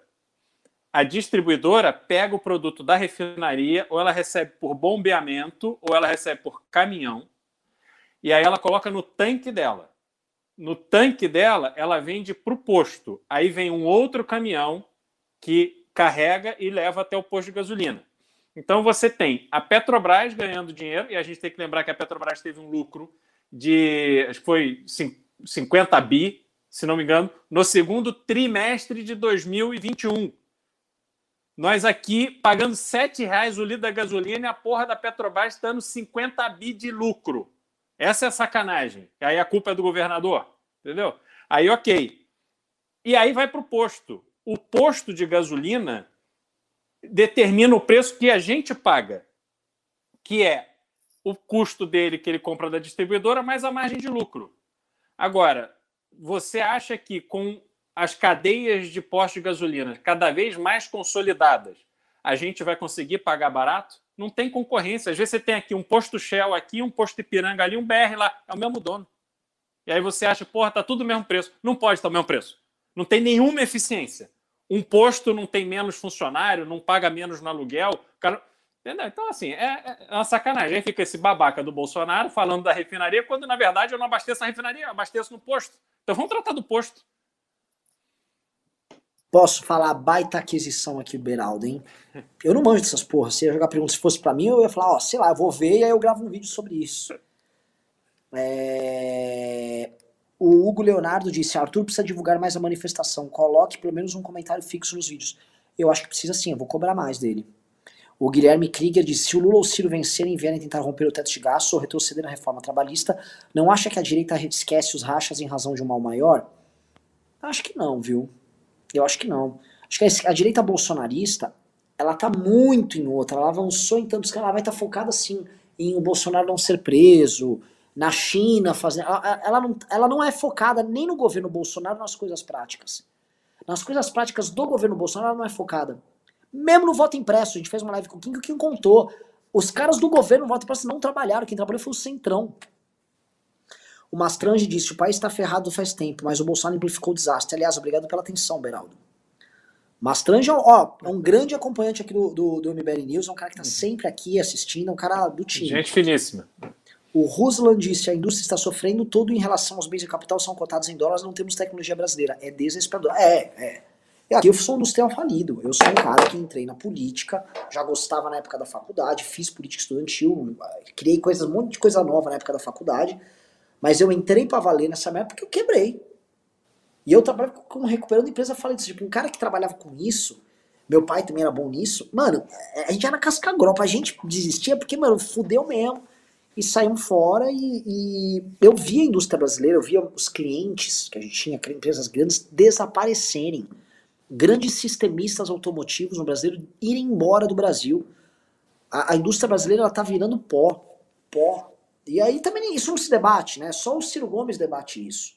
E nem acho que ele debate da forma mais, mais precisa, porque eu vejo o Ciro Gomes um papo muito ó, porque traga financiamento, mas dá, e aí, vai gerar inflação esse financiamento? Como é que vai funcionar? Você vai fechar o Brasil, mas o Brasil não tem tecnologia, vai trazer como os bens de capital? E, e, a, e a produtividade? um funcionário brasileiro com as leis trabalhistas aqui, ele não se adequa para competir com um coreano e tal. Como é que vai funcionar isso? A gente. E aí eu vejo muito, ah, não, porque tem um acelerador de partículas em Campinas, eles vêm com umas conversas assim, meio.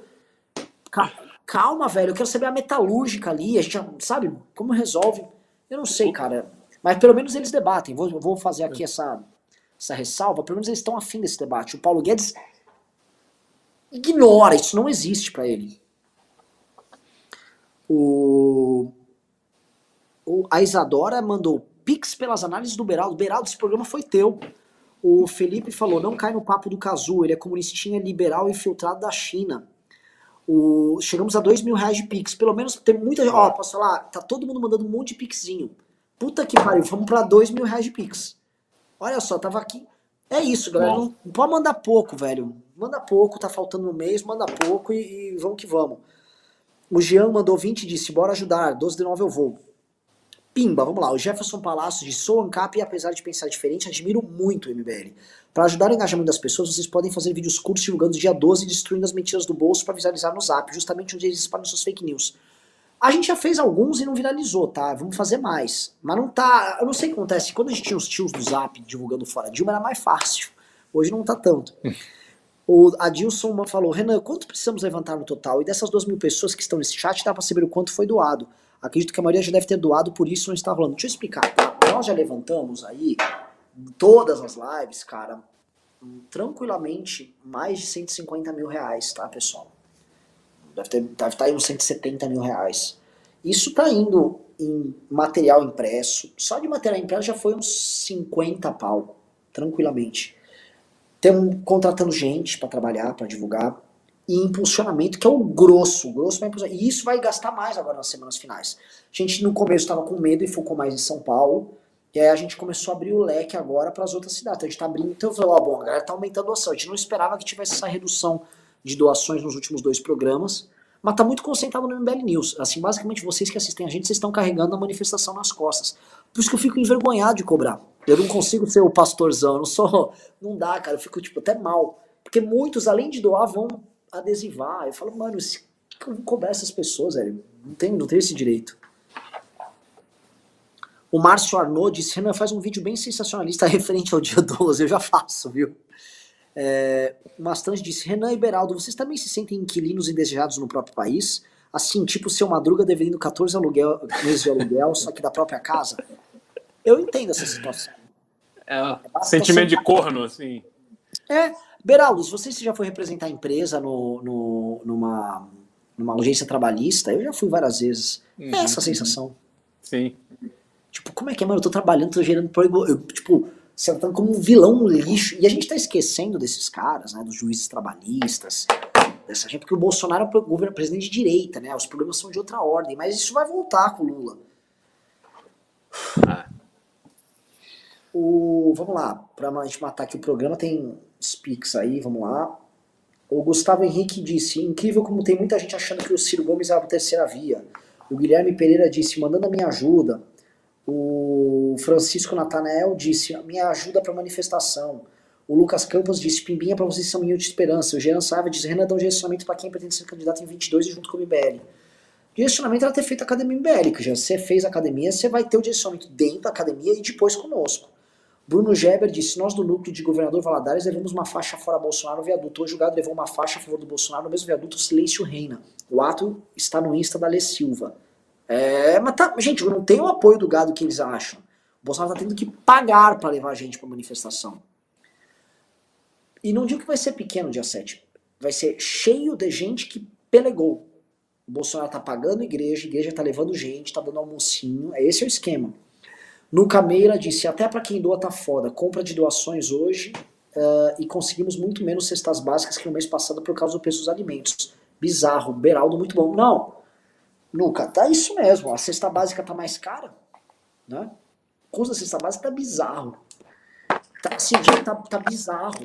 Eu, eu, é, é, eu, tô, eu tô assim, eu vou no mercado, cada mercado é um susto.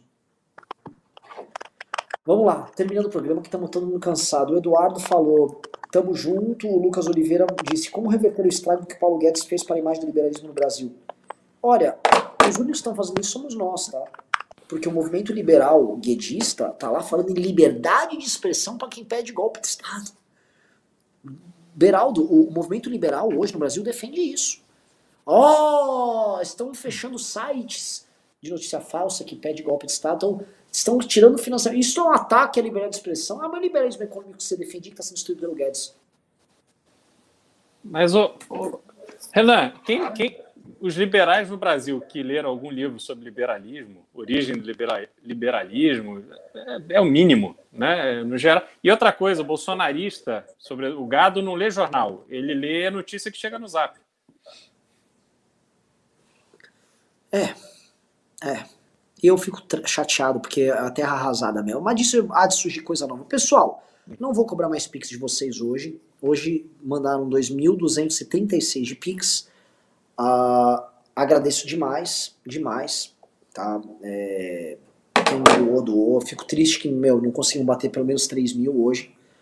Mas lutamos, cara. Estamos continuando lutando. Estamos cansados, pessoal. É, cansa mesmo o trampo nosso, mas é, ó, subiu para 2.615. Obrigado. Tentem chegar a 3. E Beraldo, manda um recado aí, especialmente sobre São Paulo agora, cara. É, sobre Arthur, sobre a viagem que você está fazendo. É muito emblemático na live aí do hotel do, da turnê. É, a gente. Essa experiência é uma experiência realmente é, transformadora da minha visão em relação ao estado de São Paulo. Ter contato com o resultado de um trabalho que colocou São Paulo à frente dos outros estados do país, assim, de longe, e não estou falando de um trabalho recente das últimas décadas, mas estou falando do último século, mais de século. É, e paulista é um povo guerreiro, é um povo trabalhador, empreendedor, sobretudo, que conseguiu fazer disso aqui uma referência para o Brasil. Então, isso é muito bacana da gente circular e ver que São Paulo está muito melhor do que outros, outros estados do Brasil.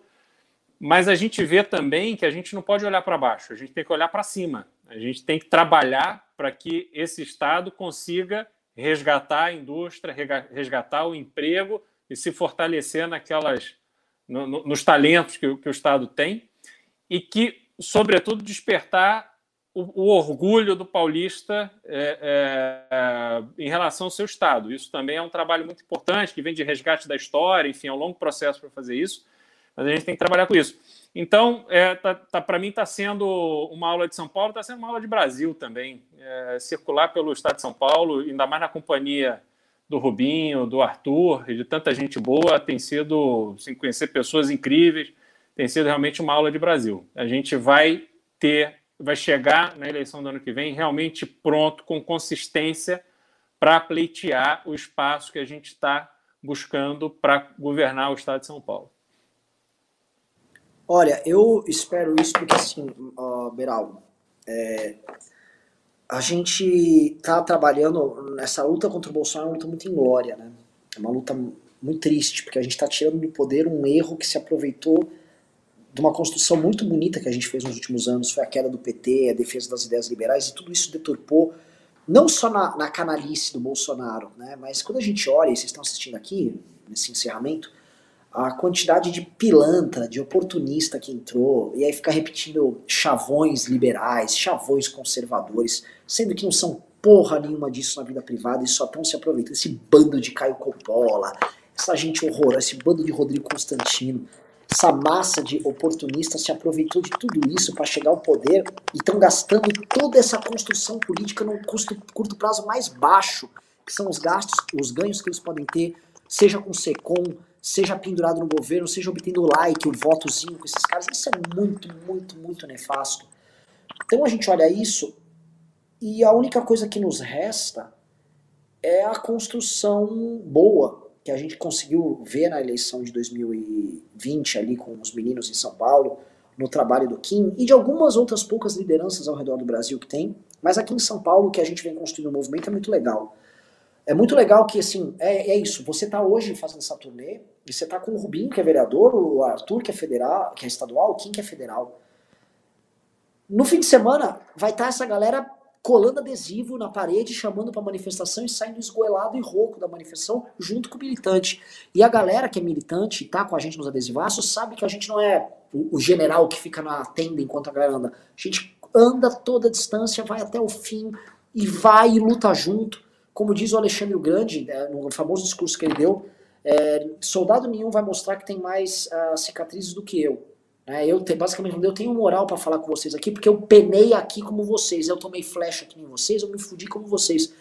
E a gente constrói essa legitimidade nossa se fudendo junto com as pessoas. E as pessoas vivem isso com a gente, não querem que a gente desanime, porque a gente desanimar é como se eles desanimassem também.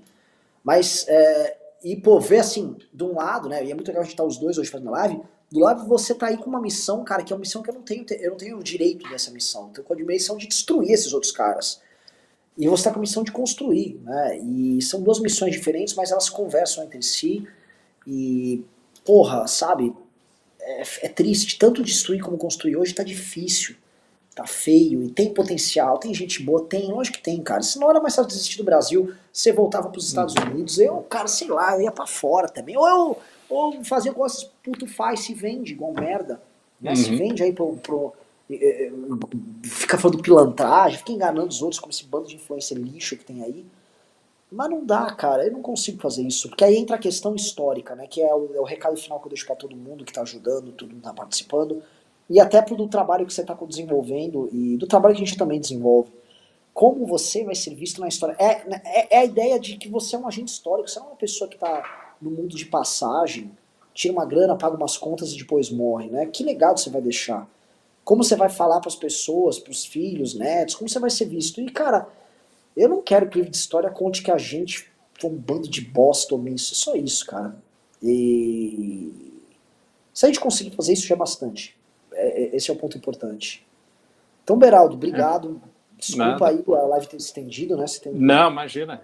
E, Renan, essa história do que eu estou vivendo hoje, de estar tá aqui com você, e de estar tá nessa luta pelo bem do Brasil, pelo bem de São Paulo, não tem demagogia nisso que eu estou falando. Mas essa é a história que eu quero contar para os meus filhos. Essa é a história que eu quero, é o exemplo que eu quero deixar para frente. Porque se permanentemente, ao longo da vida do Brasil, não tiverem pessoas que, contra tudo e contra todos, acreditem nas suas ideias e sigam adiante, a gente vai ladeira abaixo. Exatamente, galera. Muito obrigado, obrigado, Beraldo, obrigado por todo mundo que doou. Deu praticamente 3 mil reais. Eu sei que o esforço Maravilha. agora no fim do mês é muito mais difícil. Obrigado, galera, e valeu. Vamos derrubar esse filho da puta.